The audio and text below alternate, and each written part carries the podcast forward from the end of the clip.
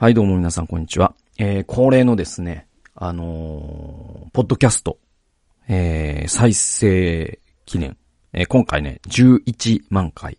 えー、再生記念、えー、フリートーク会、えー、やっていきたいと思います。まあね、あのー、じゅういちまんかいに関しては特に話すことはありません。ありませんけど、まあまあ、なんかあの、あれですよ、だから、えー、っと、その YouTube のさ、その、ね、その、収益化していない人にも、ね、広告つけるというクソ仕様により、あの、YouTube で聞く人が減り、あの、ポッドキャストの人が増えました。あの、あの、うん、着実に。まあ、それはもう僕はいい傾向かなと思いますね。うん。で、まあ、僕はもうラジオとしてやってるんで、あの、全然、ポッドキャストで聞いてくださった方が、なんていうの、別にまあまあ、どっちでもいいんですけど、なんか、あの、ね、うるせえ、楽天モバイルを聞かせるのが申し訳ない、皆さんにね。皆さんにあれを聞かせたくない、僕は。ということで、ということでですね、あの、あの、えー、まあ、ポッドキャストでね、聞いてくださってる方が増えて嬉しいんですけど、まあ、一方で、その、YouTube で聞いてくださってる方も本当にありがたい。そしてまた、そのね、あの、いいねボタンね、つけてくださることで、あの、拡散にね、協力してくださってる方がいるとしたら、もう本当にそれはもうありがたいの一言ですよ。で、いて、その、コメントもですね、あの、時々ですね、あの、つけてくださる方いますので、まあ、あの、ご存知のように私はですね、こういう、まあ、コメント返しとかも含めた エスエヌエス から距離を置いているという都合上、ちょっとですね、コメントに対しては、あの、ね、コメントにいいねとかもしない方針させてもらってて、で、えっと、まあ、その代わり、えー、この、ね、記念動画で、えー、コメント返しをしていくという、まあそういう手法、スタイルを貫かせていただいております。ということで、あのー、前回のじゅうまんかい記念以降ですね、あの、ついたコメントにちょっとランダムに、まずは、あのー、ね、あのー、コメント返しをして、ちょっと時間が余れば、まあ別の話を少し一つだけしようかなっていう感じかな。えっとね、まずね、あのー、これはですね、よんしゅうかんまえ、えー、ジョシュア・ユースケえー、さんですね。えー、宮沢清先生習ったぞ。東大でのあだ名はエセ仙人っていう。これね、えっと、これナーマンの癒しと福音宣教っていう聖書研究の会で僕あのマスク事情の話をしたんですよ。で、その時に、その、僕その交差点で、その向こうから歩いてきた人が、まあマスクはしてるんだけど、その髭がもう本当にこう、おへそのあたりまである感じってか、その、亀仙人髭をしてる人がマスクしてて、ああいう人ってすげえ、ちょっとルックが斬新だったよね、みたいな。で、そういう話をした流れで、僕がその、えっと、僕の卒業論文の帯広畜産大学の、えっと、その、繁殖研究室っていうのがございまして、獣医学科のね。で、そこの当時の助教授だった宮沢清先生っていう先生に僕は指導教官になってもらって。で、それで卒論書いて。で、まあまあ本当に何もしてくれない先生だったんだけど、まあだからこそめちゃくちゃ僕楽に終わって、あの、やりますってやって、あの、もうしちがつには書き上がってたっていうありえない、普通結構ね、じゅうにがつぐらいまでやるんですけど、本当にあの、楽をさせてもらった。まあそれはあの、先生が何もしない人だったから助かったっていう。まあそれが、彼の悪評の理由でもあるんだけど。で、で、まあ、宮沢清先生の話です。で、えっと、このね、あの、えっと、ね、ゆうすけ先生はですね、あの、牧師先生でございまして、私あの、ちょっとあの、そう、震災支援の時にですね、あのね、知り合いにならせていただいて。で、ね、あの、長らくお会いはしていないんだけど、あの、この先生ですね、あの、獣医師でもあって。で、こう、このね、そのキリスト教の世界って獣医師を経験した人って本当にほとんどいないから、多分僕とこのゆうすけ先生二人じゃないですか。他に知ってたら教えてほしいんですけど。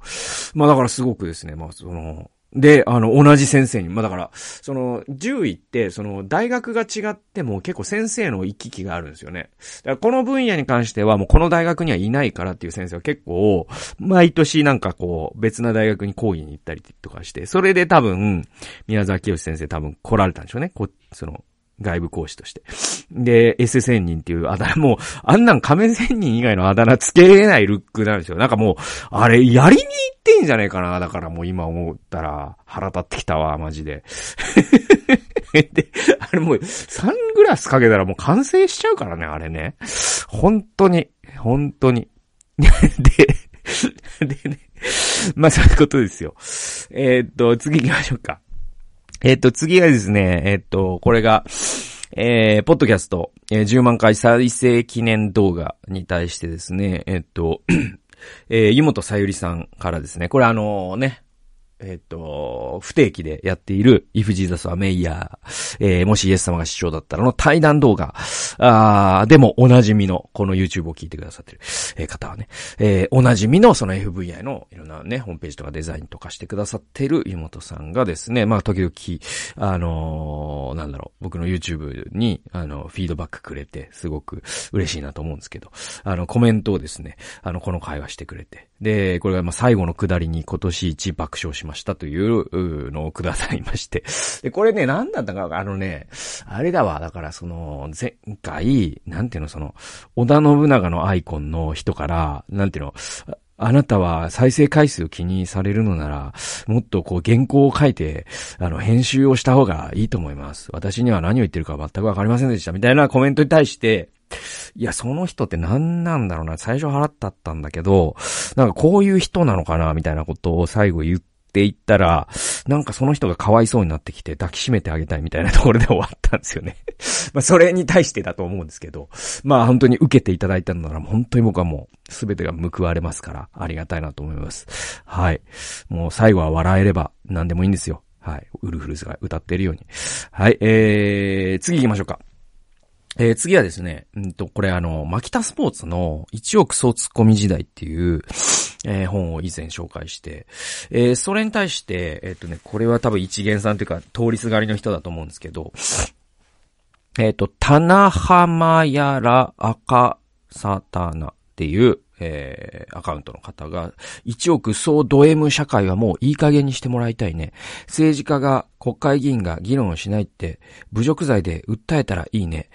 えー、核の話、核の話っていう、もう、あの、ごめん、ごめんなさい、本当に僕の読解力がなくて申し訳ないんですけど、あの、ほんと、まあ、こういうことを言うのはあれだけど、何言ってるか全くわからないですね。あの、わかった人がいたら一報ください、本当に。で、多分だけど、多分だけど、多分だけど、だから、その、今このウクライナがこうなってるのに核を持たない、えー、とは何事だみたいなことで怒ってるんだと思うけど、で、またその、このマキタスポーツの本と何にも関係ないのね、この、もしこれ。だからもう、もう多分まあ、動画も見てないんだろうね。でもなんか一応、一億総なんとか社会っていうところでは、なんか寄せてきてるあたり、なんかもう、ちょっと、ねえ、なんかこういうこと言うの、多分まあ聞いてないから、聞いてないから言うけど、聞いてないから、絶対この人聞いてないから言うけど、ちょっとバグってらっしゃるかなっていうのはちょっと思います。はい。あの、バグってなくて、これ聞いてたら本当にどういう意図か、本当にあの、ちょっと文章として ごダブリューエイチエイチ で説明してもらえるとありがたい。まあそんな気がします。え、次行きましょう。え、次はですね、えー、っと、これがですね、えっと、にケーエムエム さんですね。あの、はい。えっと、常連のね、えー、コメントしてくださる。えー、っと、まさに寝落ち用に聞いていました。すみません。えー、料理している時にも改めて聞いているので、最後まで聞いている時もあります。という、えー、ことで。あ、そうだ、俺、あれ、これ忘れてたわ。この、あれですよ。あの、この、これがね、王道か波動かっていう聖書研究で、なんだろう、映画を見る リ, リテラシーについてみたいな、その回で、その、その回から、確かこの、あれですよ、この、何チーンを導入したんですよ。チーンをね。で、なんかこう、その、引用が切り替わるときとか、ニュース、次のニュース行くときとか、えー、それやって。で、これまあ、コアラコアラスさんがね、その、YouTube の質問に答えるときに、次、次の話題行きましょう。チーンっていうのは、あの、これ、いいなと思って。で、僕、その、ちょっと自分で YouTube 聞いてみて、で、本当にこう、メリハリのない音声だなって思ったから、なんかちょっと、やってみようと思って、あの、この、チンをね、買ってね、やってみてるんですよ。で、まあ、なんだろうな。あのー、評判はいいのか悪いのかわかんないです。あ、なんかあれがすげえ面白いとね、言ってくれる人もいるし、えー、面白いっていうか、なんかいいっていう人もいるし、なんかあれ い, いらないんじゃないですかっていう人もいるし、もうわかんないんですけど、とにかくまあ、あの、試してみて、あの、フィードバックをいただきながら、あの、試行錯誤していくというのが、まあ人生ですので、ちょっとやってみます。で、な、何を隠そう、これを、このチンを、まさにこの、これ、今こそやんなきゃいけないのに忘れてました、今まで。手元にあるのに。本当にもう一回取り直したいぐらいですけども。はい、ということで。だからその、チーンが、なんかその、コアラコアラシさんの動画って、もともと僕がこれを真似しようと思った。それが、その、コメント返しをはちじかんぐらいしたっていうラジオ、伝説の回があって、コアラコアラシの筋肉ラジオっていうね。で、えっと、その時に、その、寝落ちの人が、あの、いると。で、その、僕はチーン好きだったんですよ、コアラさんの。なんか、なんかリズムがいいじゃないですか、なんか次の。なんか、面白いしさ。で、次行きましょう。チーンみたいな。面白いから、よく気に入ってたんだけど、なんか途中からやめたのね。で、それが、そのね、ね、寝るために聞いてんのに、チーンで毎回起きるっていうのでやめてて。だからそういう人が僕の場合はいるかもしれないけど、さんじゅっぷんしかない動画だから、まあこれで寝る人いないだろうなんていう話をした。で、そしたらまああの にケーエムエム さんは寝落ち用に聞いてくださっていたということで、もしチーンで起きたら本当申し訳ないんだけど、ちょっとこっから思い出したんでチーンしますわ。じゃあ次行きましょう。はい。えー、次はですね、えっ、ー、と、内田山田さん、えー、でございます。これはですね、えっ、ー、と、勇敢陣内。えー、ここで、えっ、ー、とですね、あの、ウィル・スミスのビンタ事件について語った回があって、でしがつようか号かな。で、それに対して、えっ、ー、と、内田山田さんという方が、ウィル・スミスのビンタ事件に関して、フェミニズム的な視点から語られたの、興味深く、新鮮でした。ある動画では、ウィル・スミスは妻の影響で権威主義になったという意見もあったので、人それぞれ視点が違い、面白いなと感じましたということで、まああのー、そのビンタ事件ね、もう語られ尽くしてますけど、あのー、まああれは僕はそのビンタを支持しない派なんですね。で、えっとというのは言葉であの言論で戦うべきだったっていう、えー、派で、もう一つはやっぱりそのフェミニズム的な観点から、えっと妻の代理に男があの、妻を守ってやるという、そういうね、えっと、なんていうのかな。えっと、パターナリズムっていう言葉があるんですけど、まあそういう考え方に僕は割と反対なんで、あのー、っていうのは、そういうパターナリズムの暴力って、その外に向いた暴力が、実は内向きに、あの、その拳っていうのは、ベクトルが反転して今度は妻に向くことだってあるんだよってことがあるので、なぜなら暴力で問題を解決するという軸はその人にとっては一つなんで、だからそのお俺俺の女になんかしたら殴ってやるからなという人は俺の女を殴る人でもあるってことは我々は肝に銘じた方がいいと思います。あの国家もそうですね。俺の国民に手を出すやつは本当にぶん殴ってやるからな、あの砲撃してやるからな、えー、攻撃してやるからな、軍事力で抑えつけてやるからなという権威主義的な国家は、えー、俺に、俺、この政府に反対する国民へも銃口を向ける政府だということは我々は本当に肝に銘じた方がいいと思います。次行きましょう。はい。えー、次がですね、え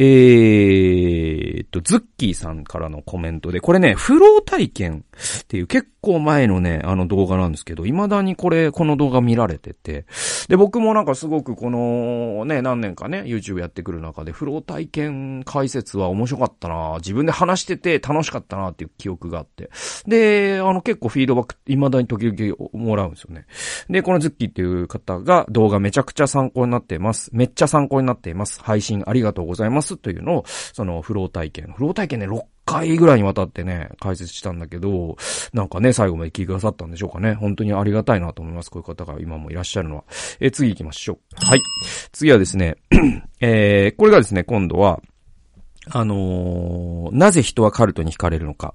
えー、これのだいよんかいぐらいだったかな。えー、最後か。えー、で、えっと、戦士には戦士の、僧侶には僧侶の戦いがあるっていう エイチエスピー か。あ、うん。あれ？だからこれ、カルトの話じゃないな。これあれだ。あれだわ。えっと、些細なことにもすぐ、うん、動揺してしまうあなたへ。エイチエスピー の本ですね。エイレン・アーロンさんの。で、これの多分最終回だったと思うんですけど、えっと、それにズッキーさん、同じズッキーさんがですね、完全性と全体性の話、渦の例え、微分した時の接線の例えと分かりやすくイメージができました。良い動画をありがとうございますということで、これはまああのー、エイレン・アーロンさんってそのユングの全体性っていうですね、あの概念がございまして、でそれを下敷きに エイチエスピー っていう概念を発展させていった人で、でまあこの本ではその全体性のことがすごくあの丁寧に語られてて、でその人生に目的ってあると、あるけどそれは固定的なものではない、スタティックなものではないよっていう話なんですね。で、これ僕もすごく話しながら、あの、すごく面白かったんですよね。なんていうのかな。その、それが、その渦巻きとか螺旋っていうかね、えー、そういう形で、その中心には向かうんだけど、決して中心には到達しないっていう形を取る。で、その時その時で人生の目的っていうのは変わるんだと。で、だから今の、今我々、私が人生の目的とか意義と思っているものと、一年後に私が人生の意義とか目的と思っているものは違う、違っていいし、むしろ違うべきなんだと。なぜなら、じ、じ、我々の人生って、その渦だから。で、渦なので、その接線の角度っていうのは常に進んでいる限り変わるんですよね。だからじゅうねんかんも人生の目的が変わってないっていう人は進んでない可能性があるんですよね。この理論でいくと。だからそういう話としても、まあこの全体性と完全性の話は面白いんで、まあこのね、えっと、エイレン・アーロンさんの本、の最終回、僕もすごくあの最終回は話してて面白かったんで、まだ聞いてないという方はぜひですね聞いていただけたら嬉しいなと思います。次行きましょう。はい、次はですね、これもズッキーさんがですね連続でえっとこれようかまえにコメントくださってるんですけど、これあの幸せをなんだかな、えっと、幸せにお金を使う方法っていういつつの授業かっていう、えー、そういう、まあ、エヌエイチケー 出版だったと思うんですけど、これ、これも相当初期の動画なんですけど、もうあのなんだろう、動画のサムネからして昔すぎて、本当にこう、なんか今もう、改めて聞き直すのが怖いぐらい古いんですけど。で、まあその、あれがまあ幸福学っていう、まあそういうね、あの分野の研究者の人が、あの、書いた本で、で、その、どういうふうにお金を使うと人は幸せになるのかっていうのが、あの、実は寄付とか、そういう人の、自分ではなくて他者のためにお金を使うっていうのがすごく、えー、幸せな、あの、鍵だったりする。いつつあるんだけど、そのうちのひとつはそれなんですね。で、なんかある有名な実験があって、その学生にじゅうドル、じゅうごドルあげるんですよ。で、えっと、心理学部のね、で、学生に協力してもらってじゅうごドルあげるんですよ。で、あの、A グループには、そのじゅうごドルで、えっと、明日までに自分にご褒美してあげてって言うんですよ。で、えっと、もう B グループには、そのじゅうごドルで、あなたの大切な人のために何かしてあげてと、コーヒーをおごってあげてもいいし、Amazon カードを送ってもいいしって言うんです。で、その後で、どっちのグループが、その、昨日より幸せになったかっていうのを、えー、調べると B グループの方が明らかに幸せになってるんですよね。で、これって本当に我々その経験的にも知ってる話で、だけどそう我々なかなかできないじゃないですか。でもそれを知ってると、その人間の、まあ、自己中心性っていうのかな、なんか人間その本能としてはそれはないんだけど、でもそれ第二の天性として与える人格みたいなものを自分の中に取り込むことができると、より幸せな人生歩めるよっていう話なんですよね。はい。え、だからまあ受けるより与える方が幸いであるという、まあイエスの言葉っていうのをパウロがね、手紙の中に書いてるけど、まさにそれがまあ科学でも実証されてるみたいな話でちょっと面白いですね。えー、次行きましょう。はい。えー、次がですね、にケーエムエム、えー、さんでございます。えー、さっきのですね、えー、人一倍敏感な子も紹介してほしいですという。えー、これね、あの、えー、些細なことにもすぐに動揺してしまうあなたへ、まあ、エイチエスピー の定本として、そのエイレン・アーロンさんの本を紹介したんだけど、まあ、これね、翻訳は、あのー、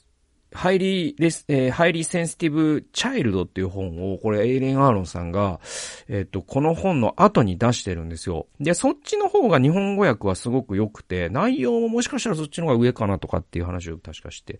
で、なんで、なんかもしかしたら今後紹介するかもしれないですね。はい。えー、ありがとうございます。リクエスト。はい。こんなリクエストもお待ちしてま、お待ちしてますんで。はい。この本紹介してほしいとかあったら言ってください。えー、次行きましょう。えー、次はですね、えー、っと、これです。えー、っとね。えー、これ、アサリはじめくんですね。はい。えー、っと、いつもね、あ、コメントくださってありがとうございます。はい。お元気でしょうか。で、えっとね、最近兄さんのおすすめのように、ポッドキャストで聞いていて、シーエム が入らなくとても快適です。ですが、YouTube のコメントや高評価ボタンを押す機会が減ってしまい、もどかしさもあります。えー、まあありがとう、本当にありがとう、ありがとうっていう。本当にありがとうございます。はい。本当にね、高評価ボタンにはですね、助けられてますから。はい。で、あの、大体ね、低評価ボタンをね、ちゃんとつけてくれる人もね、時々いるんですよ。で、まあ、あの、結構ね、ちゃんと、なんていうかな、ちゃんと嫌な気分と言ったらあれだけど、なんか、がっかりはするんですよね。わざわざ聞いて、これはダメだって言ってくれてるわけだから、誰かが。それはそ、それで、なんか、できればなんか、こう、こうした方がいいんじゃないですかって形にしてくれたら嬉しいんだけど、ただダメだって言ってくれるわけだから、それはそれでなかなか、まあ YouTube とかね、上げてる人はわかると思うんですけど、それなりにダメージは受ける。で、それに対して、あの、高評価ボタンがですね、まあじゅっこぐらいでリカバーされますから。はい。そういうチキンレースっていうか、それで大体採算があって、ちょうど心はプラマイゼロっていう状態をこのにねんかん維持してますので。はい。なので、あの、高評価ボタンによって僕はその命延命している。これがもし、あの、仮に高評価ボタンゼロで低評価ボタンだけが時々つくだったら、もう、もう YouTube やめてるでしょうね、僕ね。あの、そんなにタフじゃないんでね。はい。そういうことですね。なんで、高評価ボタンは本当に役に立ってますよ。で、で、あの、うつでも起業で生きていくっていう動画にむいかまえにね、このコメントくださってるんだけど、このローンを組んだ時点で転勤させられる説、えー、僕の前職でもありました。せっかくマイホーム建てたのに、単身赴任で自分だけ地方のアパート暮らしを強いられ、数年後戻ってきた頃にはもう新築の家ではなくなっているという話がありましたということで。まあだから、ほんと怖いね。その、就社という文化ですよ。だから、その企業がですね、えー、人の生殺与奪の権限を、えー、握る。そしてそれを差し出す代わりに、終身雇用という身分を保障してもらうという、そういうその共同組合制が日本のね、あの、雇用慣行であるというのは、立花明さんという人がよく本で言ってるんだけど、やっぱりだからその、ね、家建てた瞬間転勤させられるっていうのが、家建てたらこいつはもうさんじゅうごねんやめれな、やめれないぞと。だから転勤させても会社を辞めることがない。今がチャンスつって人事が転勤させる。もう怖すぎる。もう本当に嫌だ。で、だから本当に皆さん、企業に、ね、組織に生殺与奪の権限を全部渡すのは、本当にこれから先の時代、ね、リンダ・グラットンじゃないですけど、やっぱそのポートフォリオで仕事していく方が、やっぱりこう、ファックユーマネーね、その、えっと、ナシム・ニコラス・タレブの言うところの、まあそういう話じゃないけど、やっぱこう、ね、不当な要求を突きつけられた時に嫌だと言えるギリギリの線っていうのは、実は生殺与奪の権限が企業にない時にだけそれができるんでね。やっぱりそういった後ろ盾、自分でも作っていったらいいと思うし、あの、正々堂々と副業するなりですね、あの、兼業するなりですね。まあ、あらゆる形で我々そういうリスクヘッジしていかないと、逆に言えば、まあ、これからの時代っていうのは、あの、なんていうのかな、すごく、自己、自己家畜化みたいなことに、なっていってね。そうすると、そんな大人にはなりたくなかったのに、企業のために、ね、あの、企業のために、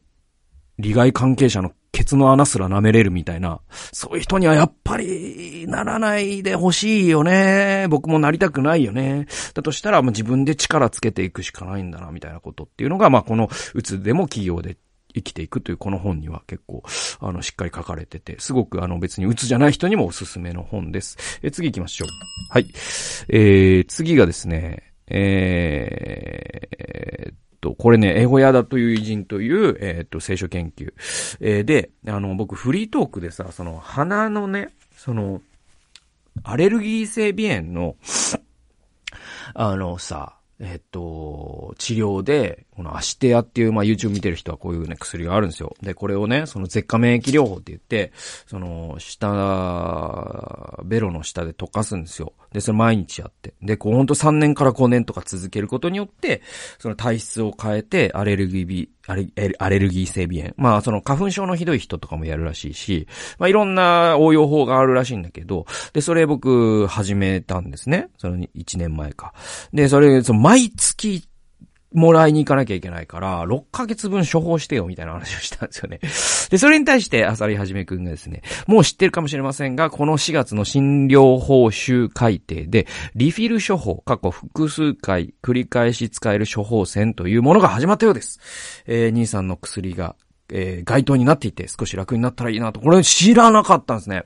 これマジでそれだったら本当に俺はもうマジで助かるよ。これは本当に僕のね、生活のストレスが一つ減ります。ちょっと聞きます。これ次に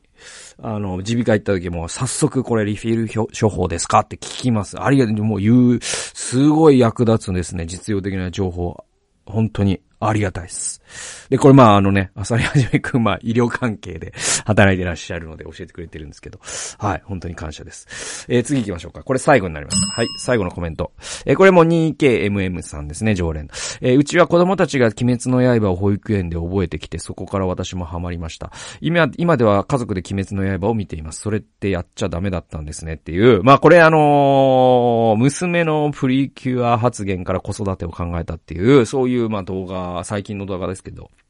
で、これが、その、だからもうその、平成後期って言ったらいいんでしょうかに、やっぱゼロねんだい以降とかの僕は、その風潮だと思うんだけど、そのなんかその、親と子供が友達みたいみたいなのが、なんか理想っていう感じの空気ってずっとあるじゃないですか。僕それに異を唱え続けてて。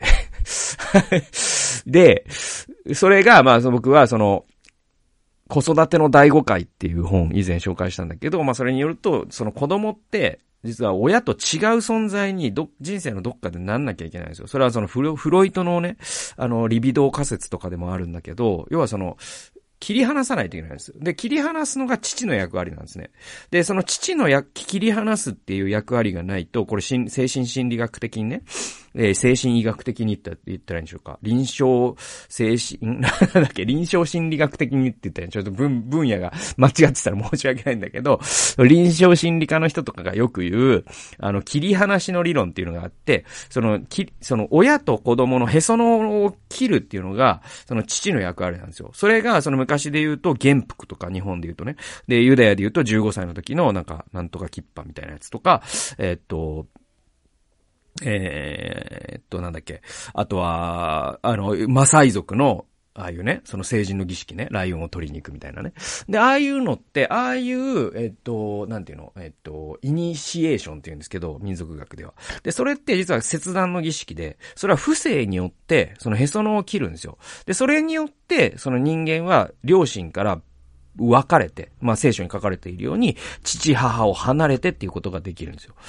ね、それ、それの繰り返しなんです、人類の営みって。で、あの、父のその切断するっていう役割がなくなると、まあ、これも、あの、精神医学的にあるんだけど、グレートマザーというものに人間は永遠に取り込まれてしまって、グレートマザーの沼の中で生きる、男で言うとマザコンになるし、女性で言うと永遠に、なんていうのかな、その父、えっと、まあ、ファザコンともちょっと違うんだけど、その、女の子の場合は、なんかね、母のライバルになっちゃうんですよね。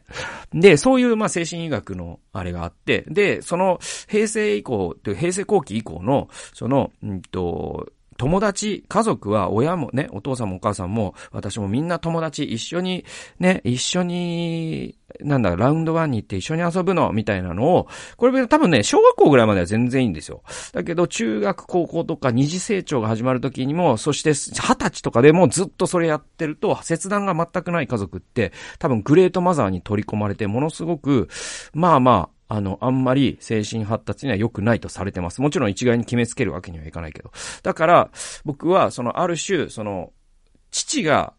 超えなきゃいけない存在として立ちはだかる責任、なんていうの、あの、役割ってあるのよ。で、その友達家族幻想みたいなものって、それをできなくさせちゃうから、だから、その、なんだろうな、子供にこびるような形で、例えば、なんか、そのじゅうだいの子供とかで、あ私はその、なんだ、えー、っと、今で言うと、な、な、なんだっけ、あの、えー、忘れちゃった。忘れちゃったわ。あの、まあ、じゅうだいの子供が、じゅうだいの子供が、えー、なんだ、その、ネトフリの、何にしようかな。ネトフリのなんだ、えー、まあ、まあもうごめんなさいね。本当にいい、いいの出てこなくて申し訳ないんだけど、ネットフリのまあイカゲームとか、あ, あるいはまあそのテラスハウスとか、まあそういうのじゅう代の子供がさ、その見てるとするじゃない、部屋でね。えー、そしたら、お、これは、友達家族が理想だから友達になんなきゃいけないっつって、お父さんも、お父さんもテラスハウス見たんだけどさ、あの、ミキがさ、タカシに告白するとこさ、みたいなことを言うと、もう娘とか息子からしたらもうこいつ黙れやってことになるんですよ。で、それはやっぱり切断しなきゃいけないのが切断できないからで、それを無理やり取り込んで友達家族を続けちゃうと、その人、その子ってグレートマザーっていう、ものに、まあその河合隼とかがですね、母性社会日本の病理とかで説明してるんだけど、まあそういうちょっと不健全な形になっちゃうから、あの、やっぱ僕は娘がね、プリキュアとか言い始めてるのって、そういう子育てのだいごかいでいうところの非共有環境だと。で、そういうことってあるんで、まあここで僕が、僕、お父さんもプリキュアやってみて、ま、やってみたよ、これはダメなんだよな、みたいなことを言った。で、それに対して、その にケーエムエム さんは自分は、その子供経由で家族全員で、あの、鬼滅にハマった。これね、僕はいいと思いますよ。で、それが、多分じゅう代後半とかになると、うーん、なんだろう、あのね、これね、大事なのは、本当にその親が、ちゃんと好きならいいんですよ。だけど、その、子供にこびる形でやると、ちょっとっていうのはあります。そして、子供っていうのは、そういう親がこびないと、好きになれないような微妙な線を、もしかしたら本能的にあえてついてきます。はい。それが多分親と別なものになっていくという、人間って親と別なものになっていくっていう旅なんですよ、人生ってある種ね。なんで、その時に親がそれを追っかけちゃうのはあんま良くないかもねっていう話なんで。だからこの にケーエムエム のケースはもう幸せなケースなんで、これはもう全然いいと思いますよ。はい。で、子供が好きなものを、たまたま親もすごく好きになった。これ嬉しい。僕、確かね、その、スラムダンクとかがそうで、その、筋肉マンの時は、その、ね、母親が眉を潜めてたって言ったけど、スラムダンクの時はなんか、僕は、その、えっと、じゅう代で、ね、そのジャンプで一番楽しみにしてたのがスラムダンクで、で、それを、なんか母が、なんか、読み始めて、これは本当すごいわね、なんつって。井上武彦さんってまだにじゅう代のすごい、えー、よく書けるわね、なんて言われたら時、結構ね、僕本当嬉しくって。それは多分母が僕にこびるために読んでるんじゃなくて、本当にその僕が好きなものが母に刺さったっていう、それが嬉しかったってこともありますから、なんか一概にそういう、なんかあの、やっちゃダメとかやっていいとかそういう風なルールではないみたいなところはあれなんだけど、その子育てのだいごかいでいうところの非共有環境みたいな理論が分かっとくと、まあ子育てで本当に我々何をしていいのか何はする必要がないのかみたいなことが結構分かってくるんで、まあとこ子育てのだいごかいという本はすごくおすすめでございます。えー、ということでここまででまあついたコメントのすべてにお答えしたことになります。えー、ということでまああのだいたいコメント返しで終わっちゃったんですけどけど、あの、まあ、ちょっと話そうかなと思ってたのは、あれですね、メルマガと、そのノートの再開ですよね。ちょっと僕、執筆がね、まだ、まだ、あの、わかんないんだよな。なんかこう、あれって、その、なんていうのかな。あのね、僕のその脳みそのあれなんだけど、書き始めたらもう自動的に書けるんですね。もう自動運転で毎週にまんじ書けるんですよ。だけど、それ書き始めるまでの、その、えっと、エネルギーレベルみたいなものの、そのうつ病との関連の中で、なんかそれが、ちょっとチャージが終わってるかどうかなんですよね。だからその、原付のキックスタートみたいなもんで、で、それがブルン、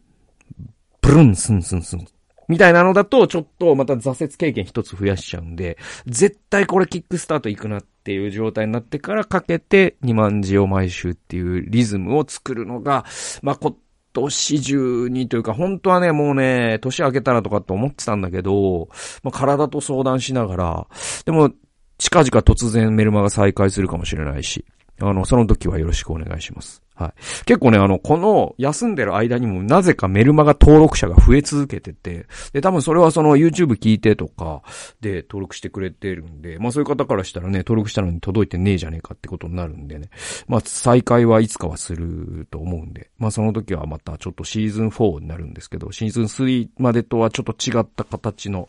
あのー、面白いこともしていきたいなと思っていますので、はい。もう少々お待ちください。ということで、まあ、えっと、じゅういちまんかい、えー、再生記念の、えー、コメント返し、今日はお送りしました。次はですね、じゅうにまんかいでお会いしましょう。さよなら。